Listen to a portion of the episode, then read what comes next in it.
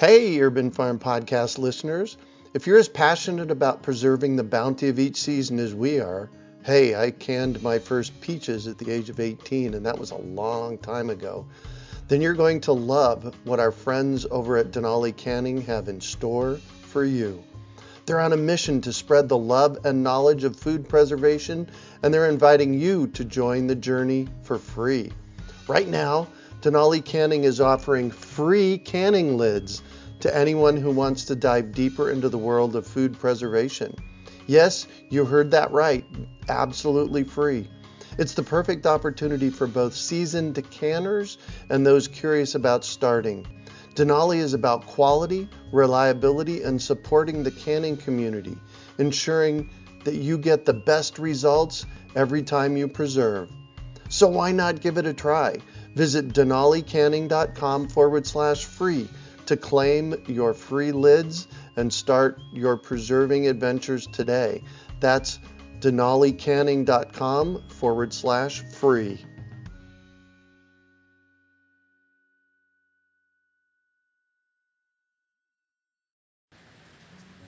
Greetings, urban farmers, gardeners, and healthy food visionaries. Greg Peterson here, and welcome to the fourth bonus episode of the Urban Farm Podcast, where we bring you conversations with experts in fields related to urban farming and dive a little deeper into some of the important issues of our times. Healthy food is something everybody wants. Delicious and nutritious, and right outside your own door is even better. Just text garden to 44222 or visit iwanttogarden.com and you will receive our free webinar about the seven key factors you need to know to grow your own food. Today, in this bonus podcast, we have my recent conversation with Jake Mace as together we address the questions sent to us by you, our gardening and fruit tree enthusiasts. For future episodes, if you want to send a question for us to answer, send it to questions at urbanfarm.org. And to sign up for the live webinar of this project, go to askjakeandgreg.com. Hey, hey, everybody. It is Greg Peterson coming to you from the Urban Farm, and tonight I am here for our Ask Jake and Greg segment of what we do. Jake and I do this every month. Welcome, Jake. Hey, everybody. How's it going? How's it going, Greg? Hey, it is going great. And I, you know, I love doing these. So thank you everybody that's out there for showing up and listening to what we have to share and sending your questions over. So, Mr. Mace, first of all, what are you doing in your garden these days? Let's start there. Well, for folks who follow me on my Instagram, which is Jake mm-hmm. Mace Tai Chi, if you follow my Jake Mace Tai Chi Instagram, mm-hmm there's two parts to Instagram. One is the main post and then the story. And the stories delete every 24 hours. So I usually post what oh, I'm doing in my nice. garden in the story. Uh huh. Yes. Yeah, so normally, if you're in the main post, you'll see like martial arts or fitness stuff. But if you go to the top of the story, I always show you know live of what I'm doing in the garden every 24 hours. Wow. And today I was pretty much recovering from a sunburn I just got in San Francisco, and I was in my garden and I was cutting aloe vera off my aloe vera plants. Oh. And I was smearing aloe vera gel from my garden over my entire body. Uh-huh. so, Why is that? I always have had a a dream to go to San Francisco. I've, I've been going there since I was 20. Oh wow! Uh-huh. um, I used to do a lot of seminars there and have a lot of friends there. So I, I've always wanted to go to San Francisco, and instead of being the electric car driving kind of normal hippie gardening vegan guy. I uh-huh. wanted to rent a convertible and drive around ah. San Francisco and over the Golden Gate Bridge in the convertible. So I did that, but I got a lot of sunburn. So it was a great trip. I had a lot of fun, but I got a little bit of sunburn as a result. All right. What kind of convertible? I don't know. It was just like some kind of a uh a Camaro. oh. some kind of a, a Camaro, dude. That's epic. That's cool. It was that a pretty good trip. Cool. It was an amazing trip. Yeah, I had a lot of fun. Yeah. Excellent. Excellent. Excellent. So back to your garden. What are you, so besides the aloe vera, what else are you doing?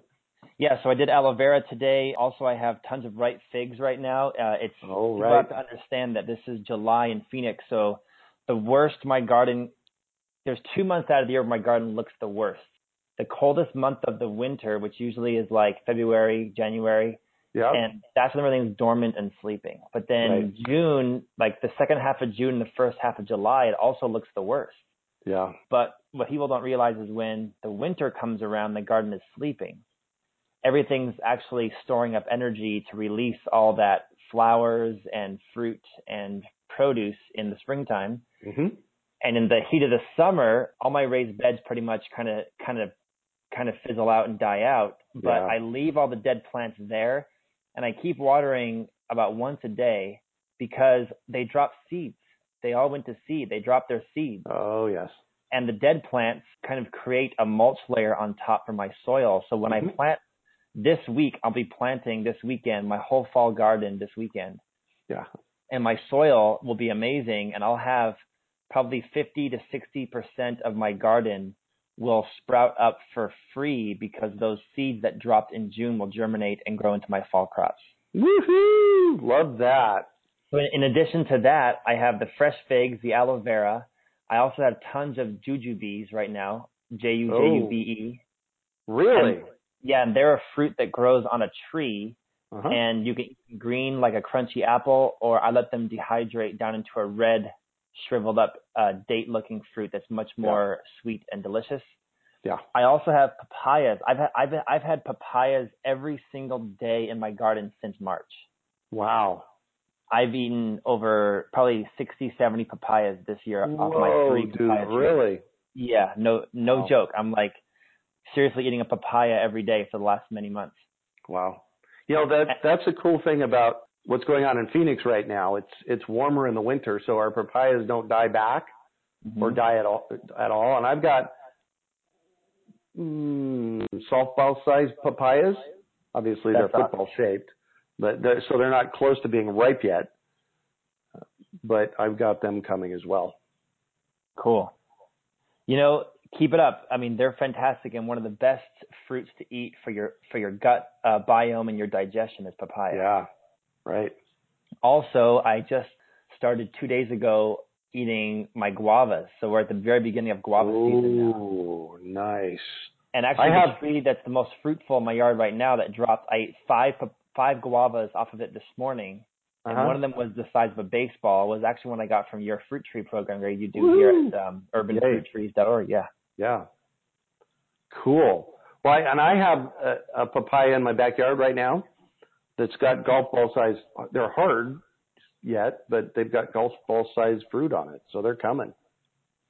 That's awesome. My my pink guava and a couple other of the varieties haven't yet gotten ripe yet, but the one I got from your fruit tree program is looking really good, and it's um got the ripe ones looking their, their taste. I mean, I had never tried a guava before I grew it myself in my yard, as is the case with most of the fruit that I grow in my yard. Yeah, there you go.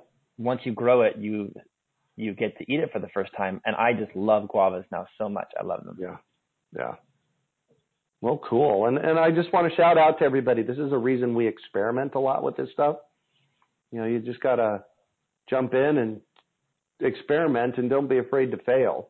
That's, in fact, that's the reason I asked that question on my podcast of everybody when I interview them. I say, what's, you know, talk about a time you failed, how you overcame that failure and what you might have learned from it because a lot of people are so incredibly afraid to fail in gardening and it's like hey i i'm so i'm telling one on me right now. My tomatoes this year basically were a flop. Hmm.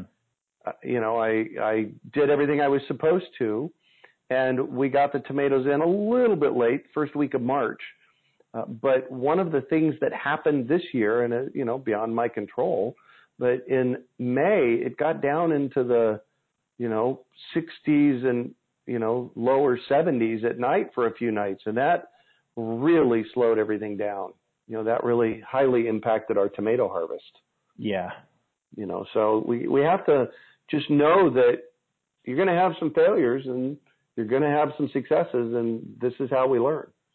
I totally agree. And if you can even get the tomatoes to fruit a little bit, it will give you motivation for the next season. Yeah, exactly. Exactly. Plus, everybody out there who's got a new garden growing, if your garden's new, it's always the most difficult to get your garden to work when it's new because of two things. Yeah. One, you're a beginner, Right. And number two, your soil hasn't yet become a living Yep. organism yet. It's still just a brand new soil. Yeah, your soil's a beginner. It's a beginner. So it- once once Yeah. you're, I've, I found that once you're four years in, your soil, as long as you've kept it going Yeah. for four years and you've been layering your compost, your worm castings, your rock dust powder, and your coconut coir, which Mhm. I call Mace's Mix. If you want to go to jakemace.com and check it out, we um we find that after year four, it actually becomes so alive that gardening becomes really simple. Yeah. Yeah. So, and I'm I'm actually having a uh, plethora of stuff grow in my garden right now. Uh, they're called weeds. Uh, Okay. You know, with with our rain that we've gotten over the past couple of weeks, the weeds have just exploded, and um, you know, it kind of got out of it, got got out of hand. So I spent me and a, a, a friend of mine spent about four hours digging out weeds out of the front yard today. So, you know, if you guys if you guys saw a picture of my front yard right now, I would be cringing because of the you know the challenge that we've had with the weeds. So, you know, so there, there's goods and goods and bads with this, and we just have to take a deep breath and harvest what you can and learn where you can and move forward. Yeah, and in fact, I want to I just want to throw this out to everybody. If you go to growingfoodthebasics.com, that is our seven week online course uh, that you can check out uh, that Kari Spencer and I teach on you know the basics of gardening. So if you're new to gardening, you can check out that. There's a free webinar that comes with it, and uh, you know yeah, go there, do that, and that'll that'll give you some a pathway to get started with your garden. So we have a bunch of questions here today, and not surprising, Jake. Tom from Loma Linda, California, welcome, Tom, says while peaches are now ripening on the tree, should the watering be more, less, or the same? Watering deeply once a week. Is there a general rule of thumb regarding watering fruit trees? You want to take a stab at that, Mr. Jake? Sure. Did you say where he was from? Loma Linda, California. I believe it's it's a it's a warmer, low desert ish space. So You know, that's amazing that he's getting peaches still right now because I'm way past at that time. You know, like yeah, usually Well- April, May in the Phoenix area is peach time. April, May, June, exactly. Yeah. So the thing, Loma Linda, California, although it's you know it's warmer, it's probably not up into the 105 to 115 like we get here. So it's over there. It's actually not surprising that they're getting peaches now. So watering. Watering is not a science. So a couple of things I believe when it comes to watering. Uh huh. Whether the tree is fruiting or not, I think watering is more of an art, actually.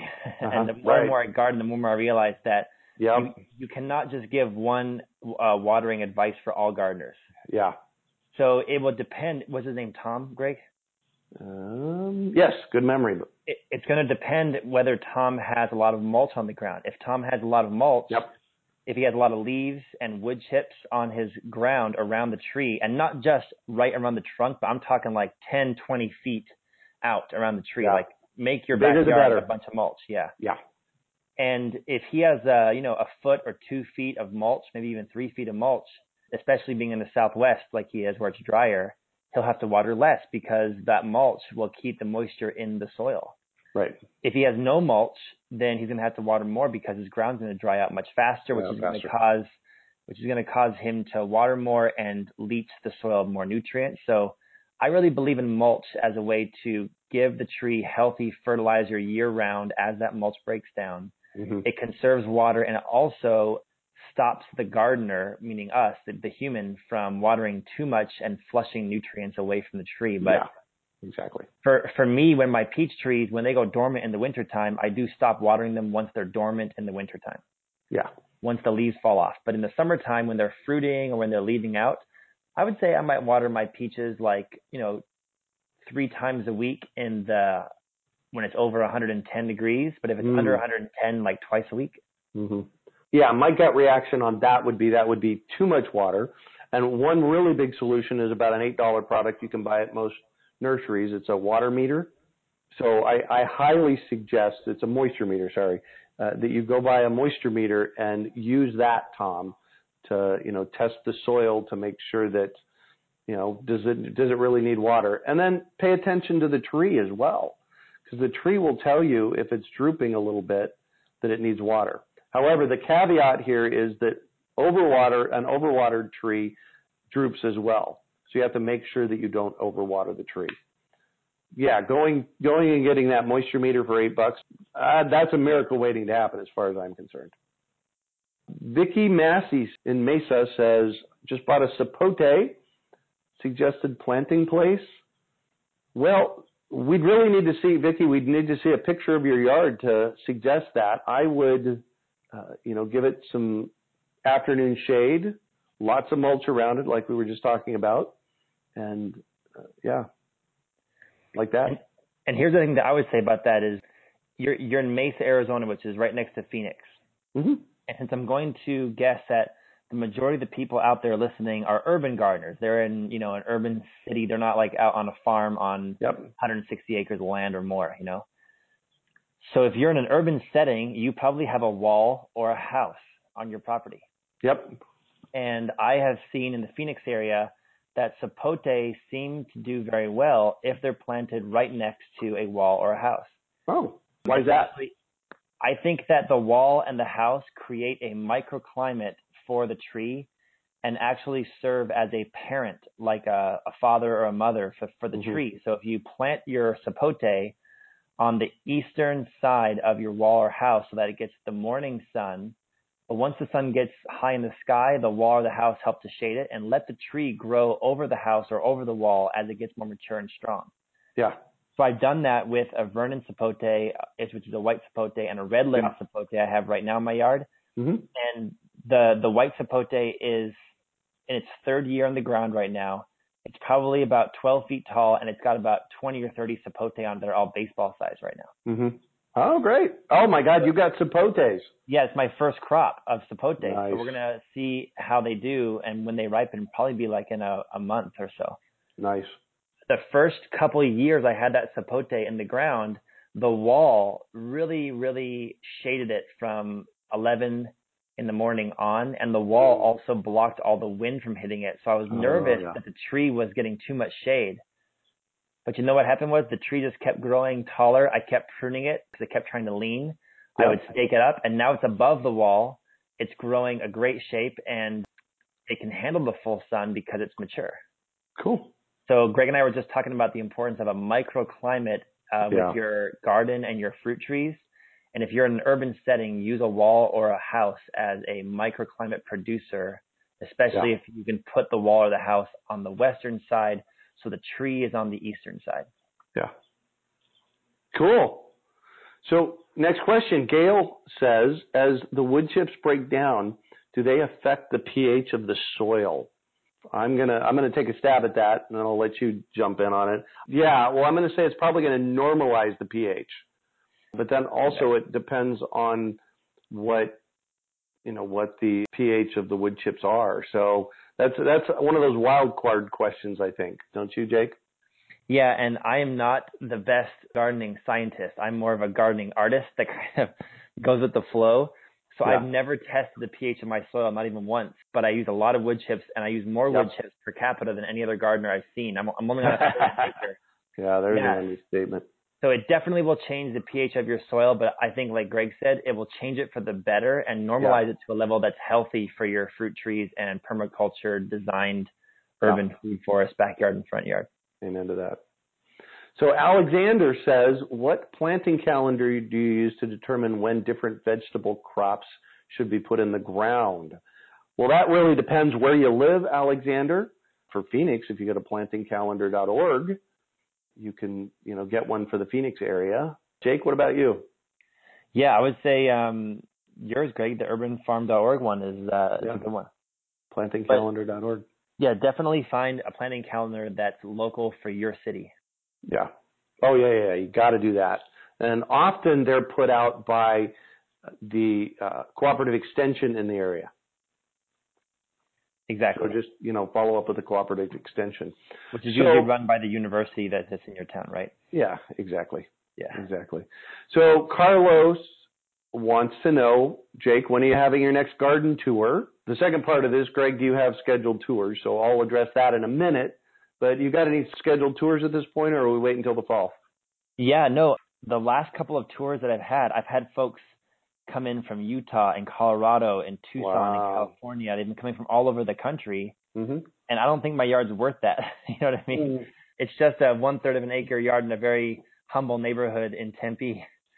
But Yeah. I think people like it because it is in an urban setting. They like Yeah. it. Yeah. And they have seen it in my YouTube show, which is called The Vegan Athlete. So if they go on YouTube and follow my garden from beginning to end on Vegan Athlete, they, they want to go see it in person. And it's for the gardeners who are very skillful and master gardeners, it's kind of maybe like inspiring.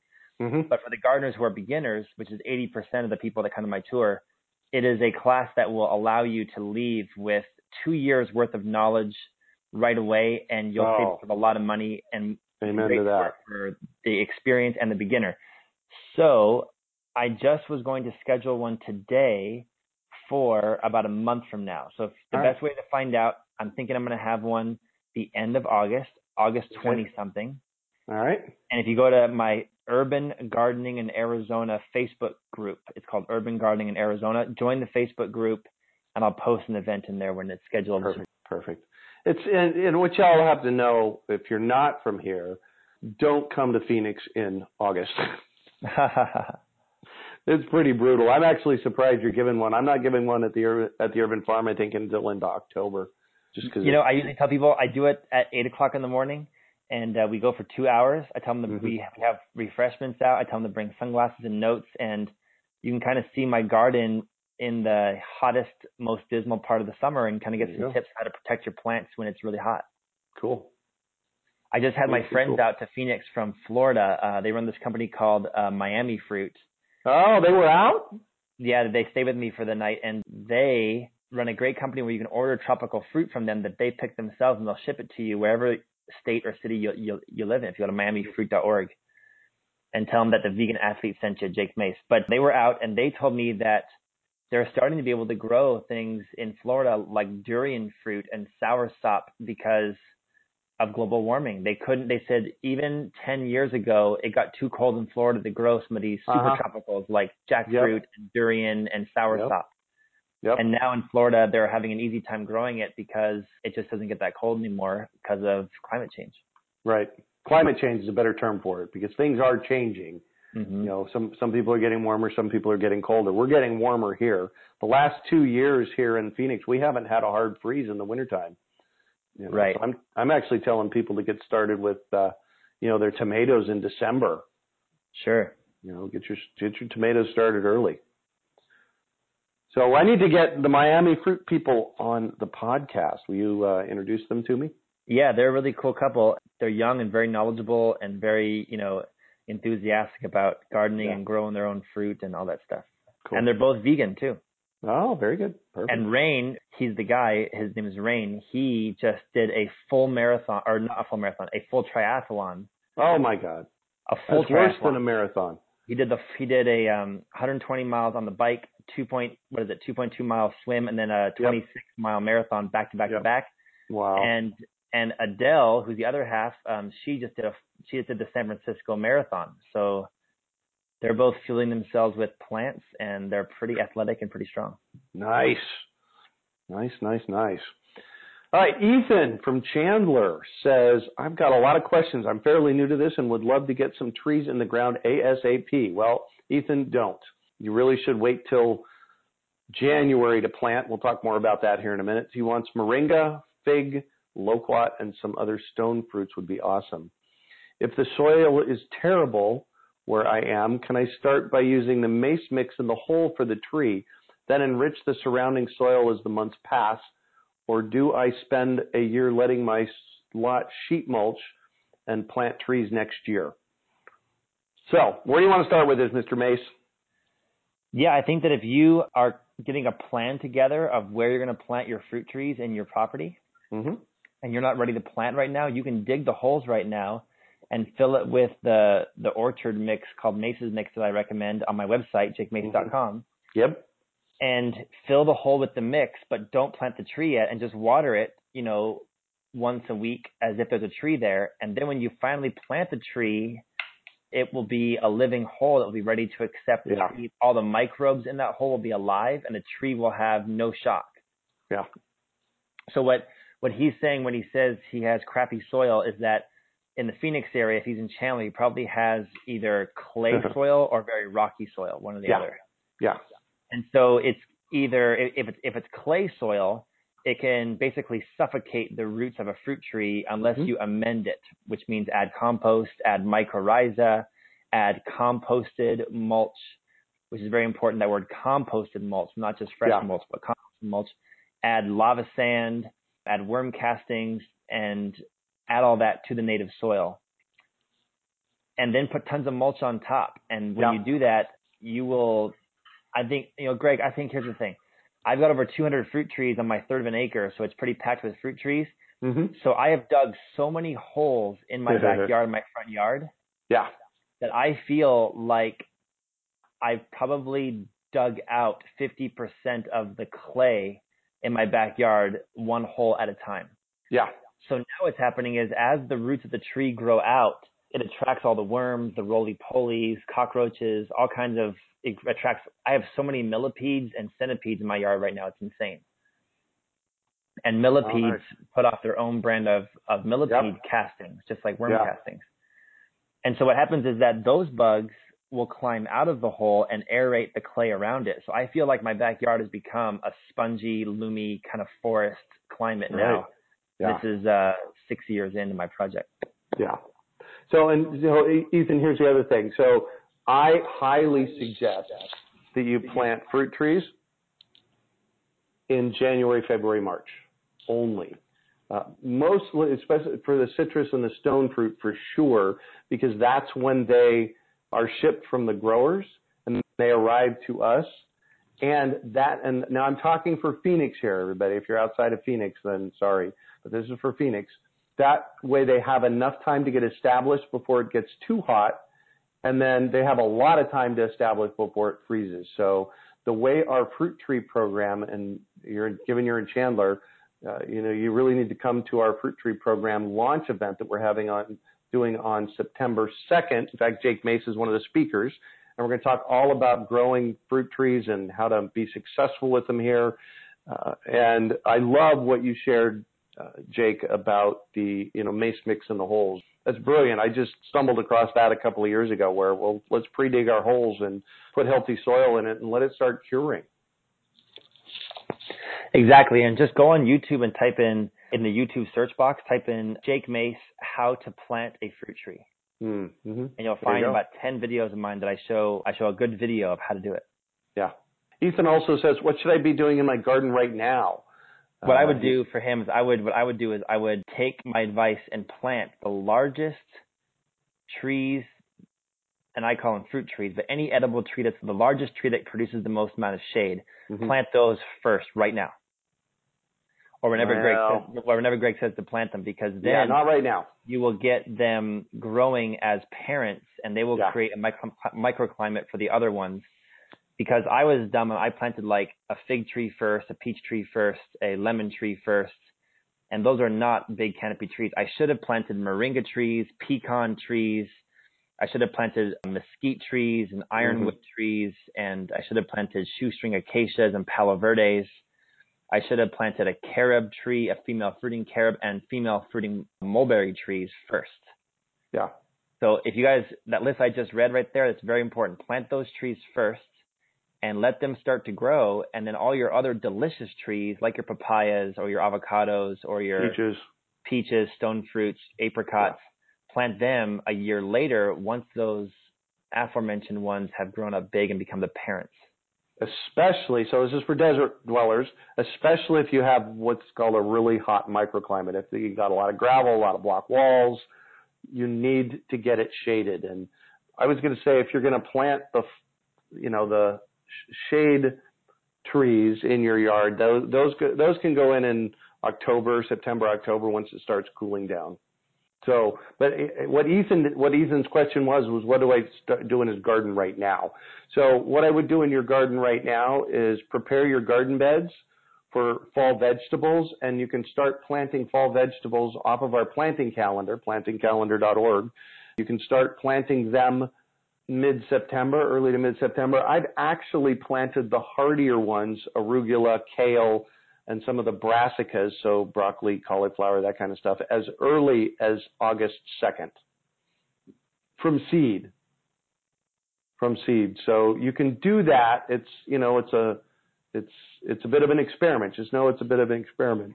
But prepping your soil in your gardens right now, getting your gardens ready, adding mace mix to your garden beds, you know, making sure that you have good, healthy soil in your garden beds, not dirt. You don't want to use the dirt in your yard. So let's just review real quickly, Jake. And the number one, the number one most important thing to do right now is add mulch. Nope. Number one, number one, even before mulch. Oh, it, tell me. You've got to go to seedbankbox.com. Uh, and sign up for my seed program because we're sending out monthly appropriate, seasonally appropriate seed bank boxes full of ah. seeds you can plant right now. So if you guys order from Seed Bank Box in the next four days, you'll get uh-huh. August Seed Bank Box, which is coming out in four days from now, which is going to be August appropriate seeds to plant in your garden right now. Nice. Excellent. There's my, there's my, my plug for the company that not only am I involved with, but I also plant the seeds of, and I think it's great. Yeah, exactly. And it's only 20 bucks, so just try it out. There you go. Good job. Woohoo! I'm just going to read this one. It's from Jennifer. I really like Jake's videos about what he eats in a day. Everything he eats looks so perfect, even if he picks it right off the plant.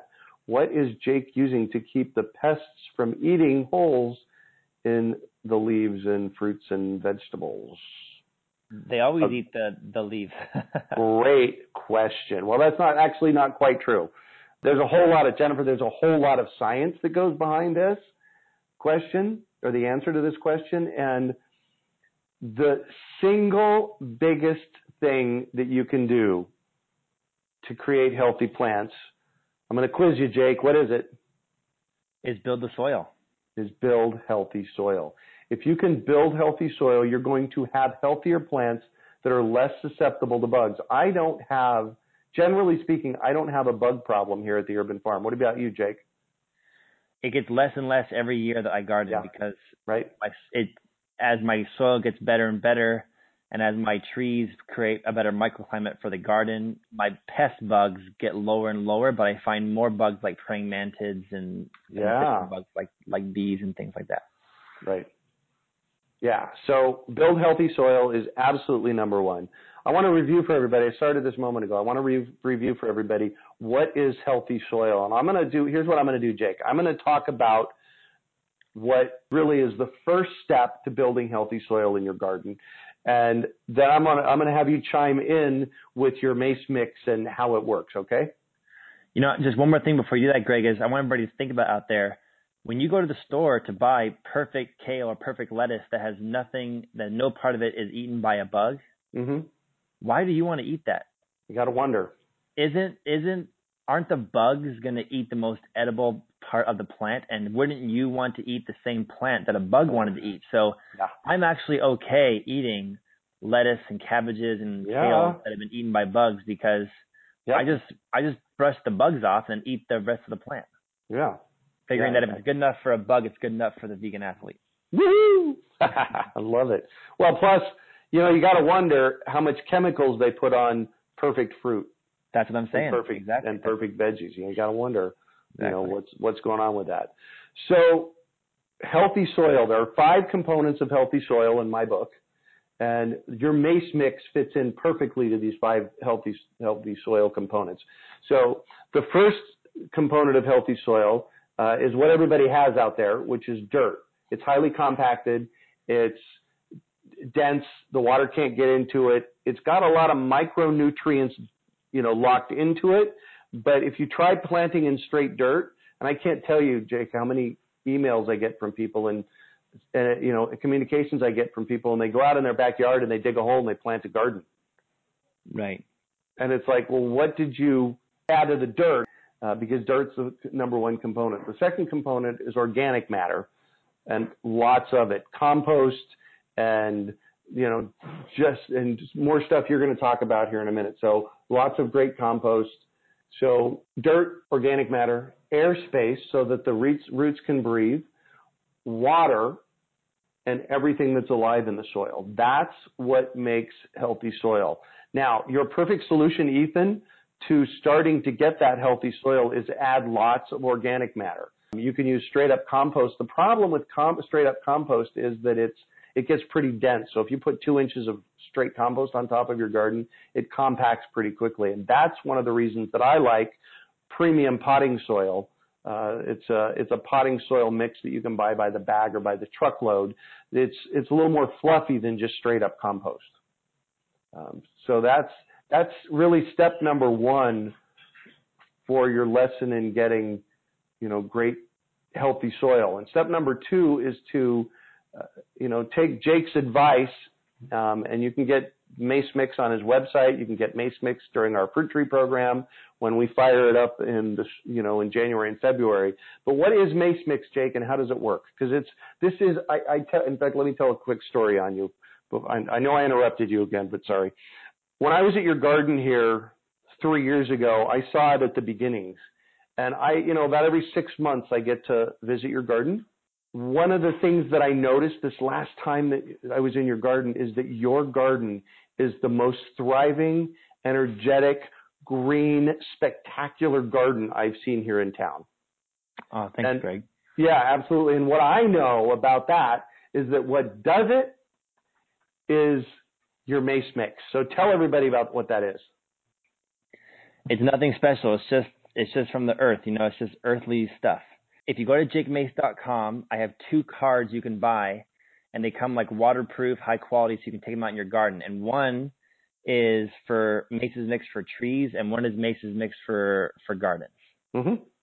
So go to jakemace.com and buy the card. But I'll tell you guys uh-huh. what it is right now. But the card tells you the proportions and everything in detail. Mm-hmm.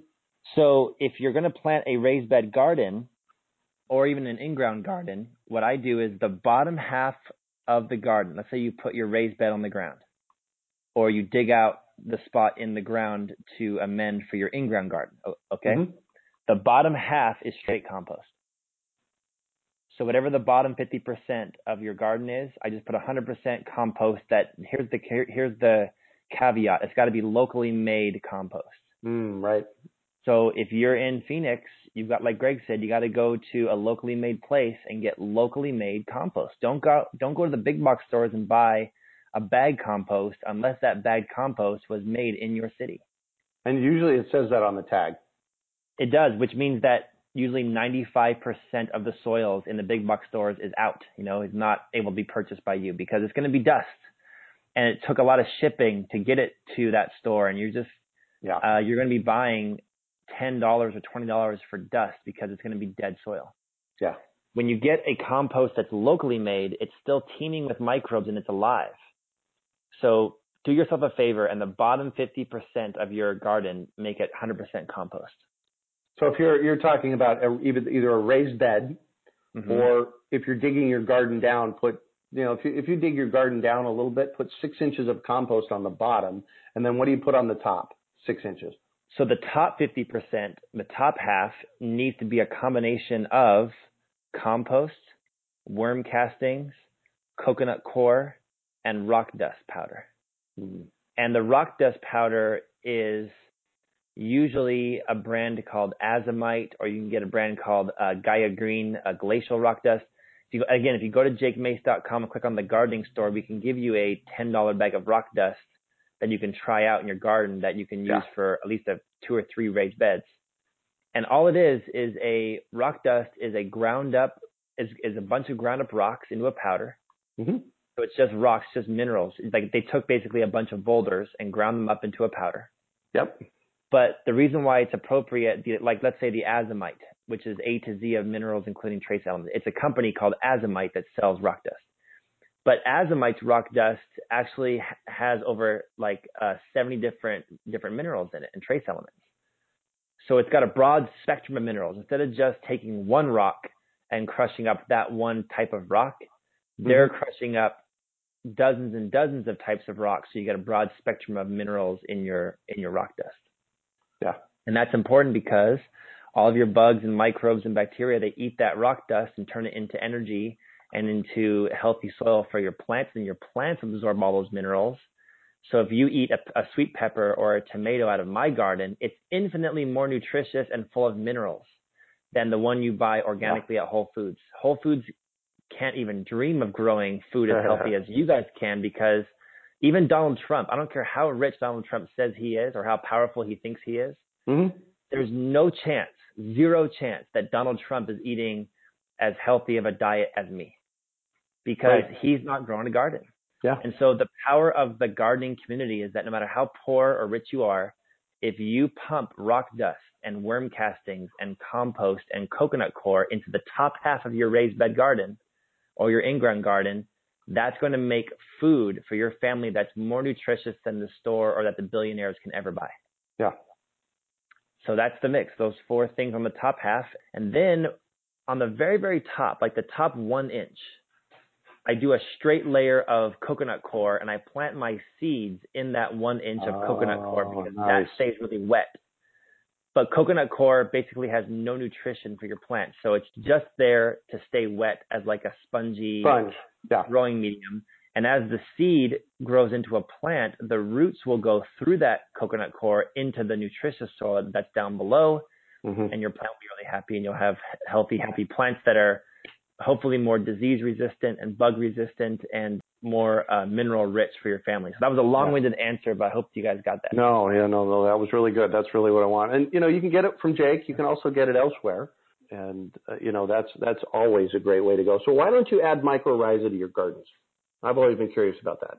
Because the compost is locally made and worm castings, those two things have so much mycorrhizal and mycelium in it that you can mm-hmm. literally just it's just kind of a waste to put expensive mycorrhiza from a bag in mm. your raised bed garden because it's going to find its way in there so easily. I put the mycorrhiza in my the fruit holes trees. in my fruit trees because yeah. I'm digging those holes directly in the clay and I want to bring life to all the surrounding soil around that hole. So as the tree's roots grow out, they have this, you know, uh, beneficial bacteria called mycelium that can create a web in your earth where your trees in your front yard can communicate and uh, share nutrients with your trees in your backyard and vice versa.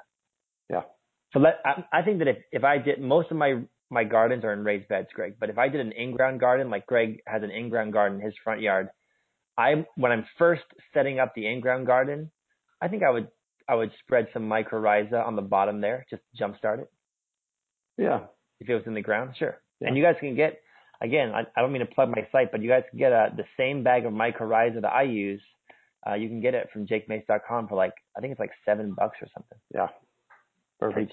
Yeah. Perfect. All right. So Amanda doesn't say where Amanda is at. Amanda says, My backyard is filled with caliche and compacted soil. I'll bet, given that she's in the Phoenix area, that seems like it goes down forever and is backbreaking to dig in. Is it really necessary to dig down several feet through the bad layer for planting trees or in ground vegetable beds, or is it possible for the microbial life and microscopic decomposers like earthworms, et cetera, to naturally loosen the soil and break up the caliche? Um, so, Amanda, our big solution is add lots of wood chips. And really the, the quick answer is if you put six to eight inches of wood chips on caliche, yes, over the next course of the next two or three years, it starts breaking down and you get this amazing soil that happens at the interface between the wood chips and the dirt that's there. That's you, that was your experience, yes, Jake? Yeah, I think that she kind of answered her own questions. She's on the right track, yeah. Yeah, exactly. And she wants to know what your favorite mulberry cultivar is. Uh, Pakistani. Uh, Pakistan down. You know, but the oh, so the Pakistani fruit is like a three-inch fruit. It ripens in March and April, which is really nice. I have a second favorite one, Jake, and that is the dwarf mulberry bush. Oh, that that's my second favorite too. I love that yeah. one second. Yep, I always say that the Pakistan number one, the dwarf everbearing uh, bush number two, but mulberry, yeah, yeah, mm-hmm. yeah, cool. Amanda also wants to know, she said, I recently lost a Santa Rosa plum to desert root rot. Are there any edible fruit trees immune to this disease? I don't know the answer to that question. I was just trying to do a an internet search just a moment ago to see if I could come up with it. I didn't, uh, you know, I didn't, I couldn't do it that quickly. Sorry. Uh, so I checked Google on that. Yeah. Um, so I, I, um, I researched this a bunch about a year ago. Yeah. So I think Texas root rot is also called cotton rot. I think they're the same thing. Yeah. And I lost. I'm losing stone fruit trees to the root rot, and um, a lot of people in town say that there's there, there's no cure to it, including my friend Doug Jones, who runs the Arizona Rare Fruit Growers. He's been in contact with a university agri- horticulturist, and he says Yep.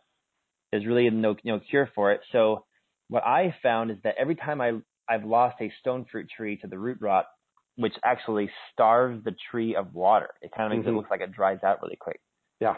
From my research, I have found, and this is my research that I've done, is that if you plant a, like a date palm or a pomegranate or a citrus or a fig, they are, le- or like a jujube, they Yeah. are less likely affected by the root rot where stone fruit is the most affected. Yeah.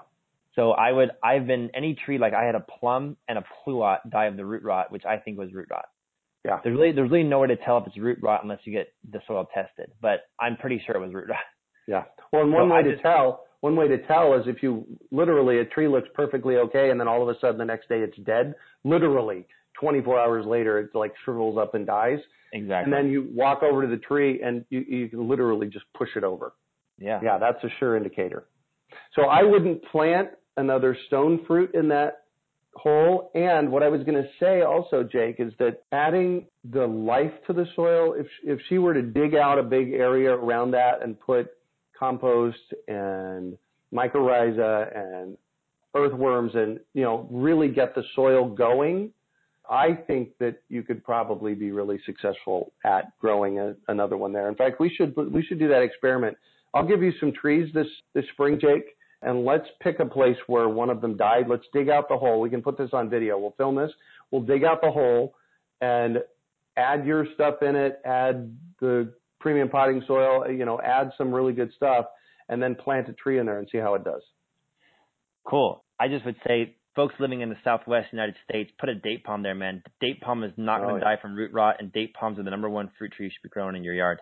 My Yeah. first ever date palm came from Greg's fruit tree program. Woo! Yay, yay, just give us a rundown. I know you you mentioned Seed Bank Box, you mentioned jakemace.com. You know, you can get a lot of these things from Jake at, at jakemace.com, right?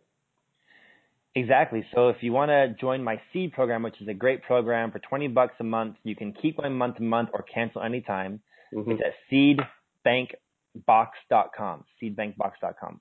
Perfect. There's also a link to it at jakemace.com. But if you go to jakemace.com, M-A-C-E, you can get to my gardening store where you can get all the same gardening products, fertilizers, foliar feeds, and help that I use in my garden. I put on my store, and they're pretty inexpensive, and we ship them to you right away. So check it out at jakemace.com. And if you guys want to see my most recent YouTube videos, just go to Vegan Athlete on YouTube Mm. and subscribe to my Vegan Athlete YouTube channel. But also you can follow me on Instagram at Jake Mace Tai Chi, like you would do Tai Chi for meditation. Yeah, T A I C I, Jake Mace Tai Chi. Yeah, perfect. Yep. Perfect, perfect. And then for those of you living in the Phoenix metropolitan area, our fruit tree program launches with a great live in-person event. I'm hoping to have about 500 people come and join us at that event. It's on September 2nd from 8:30 to 12:30. Jake will be talking. Uh, I'm going to be talking. We're, we've got somebody coming in. Uh, uh, Raphael, she's coming in to talk about how to create a food forest in your yard and thinking like a, you know, thinking like a food forest. So, um, any any last single thoughts before we sign off, Jake? You know, see if you guys can uh, this next week for the next seven days. Can you eat at least one meal out of your garden? At least one meal per day, every day for the next week out of your garden, and then go on my Urban Gardening in Arizona Facebook group and share a picture or a video of what you're eating out of your garden with the group. There's 30,000 members there now. Is that all? Yeah, it's it's crazy. It's going, it's climbing every day too. Wow. Way cool, way cool. So we do these things once a month. Jake and I get online and answer your questions. So we're about, I think, I, I, I'm guessing that it's about the 16th of September for the next one. I also do a live seed saving chat with Bill McDorman uh, about the fourth week of every month. So you can check that out. If you go to urbanfarm.org and sign up for our newsletter on the front page, you get all this information. So thank you all very much for joining us this evening, and thank you, Jake, for continuing to play. I love doing these with you and working with you, Jake. Thank you so much for that. Yeah, thanks, Greg. So you guys don't know, Greg is the one that sets all this up. I just get to plug in and start talking. So Greg yeah. does all the interface and sets it up. So thank you to Greg. Yeah, absolutely. And uh, as I always like to say, farm out, and I will catch you all on the flip side. Thanks for being here. Healthy food is something everybody wants. Delicious and nutritious, and right outside your own door is even better. Just text garden to 44222 or visit iwanttogarden.com and you will receive our free webinar about the seven key factors you need to know to grow your own food. We hope you enjoyed today's episode of the Urban Farm Podcast. Remember to listen three days a week for tips, advice, and resources to help you on your journey with urban farming. You can find us on the web at urbanfarm.org or send us an email to podcast at urbanfarm.org. In the words of Vincent van Gogh, great things are done by a series of small things brought together. Be encouraged that with each lesson learned and skill developed, you are one step closer in the direction of your dreams. Hey, Urban Farm Podcast listeners. If you're as passionate about preserving the bounty of each season as we are, hey, I canned my first peaches at the age of 18, and that was a long time ago, then you're going to love what our friends over at Denali Canning have in store for you. They're on a mission to spread the love and knowledge of food preservation, and they're inviting you to join the journey for free. Right now, Denali Canning is offering free canning lids to anyone who wants to dive deeper into the world of food preservation. Yes, you heard that right, absolutely free. It's the perfect opportunity for both seasoned canners and those curious about starting. Denali is about quality, reliability, and supporting the canning community, ensuring that you get the best results every time you preserve. So why not give it a try? Visit denalicanning.com forward slash free to claim your free lids and start your preserving adventures today. That's denalicanning.com forward slash free.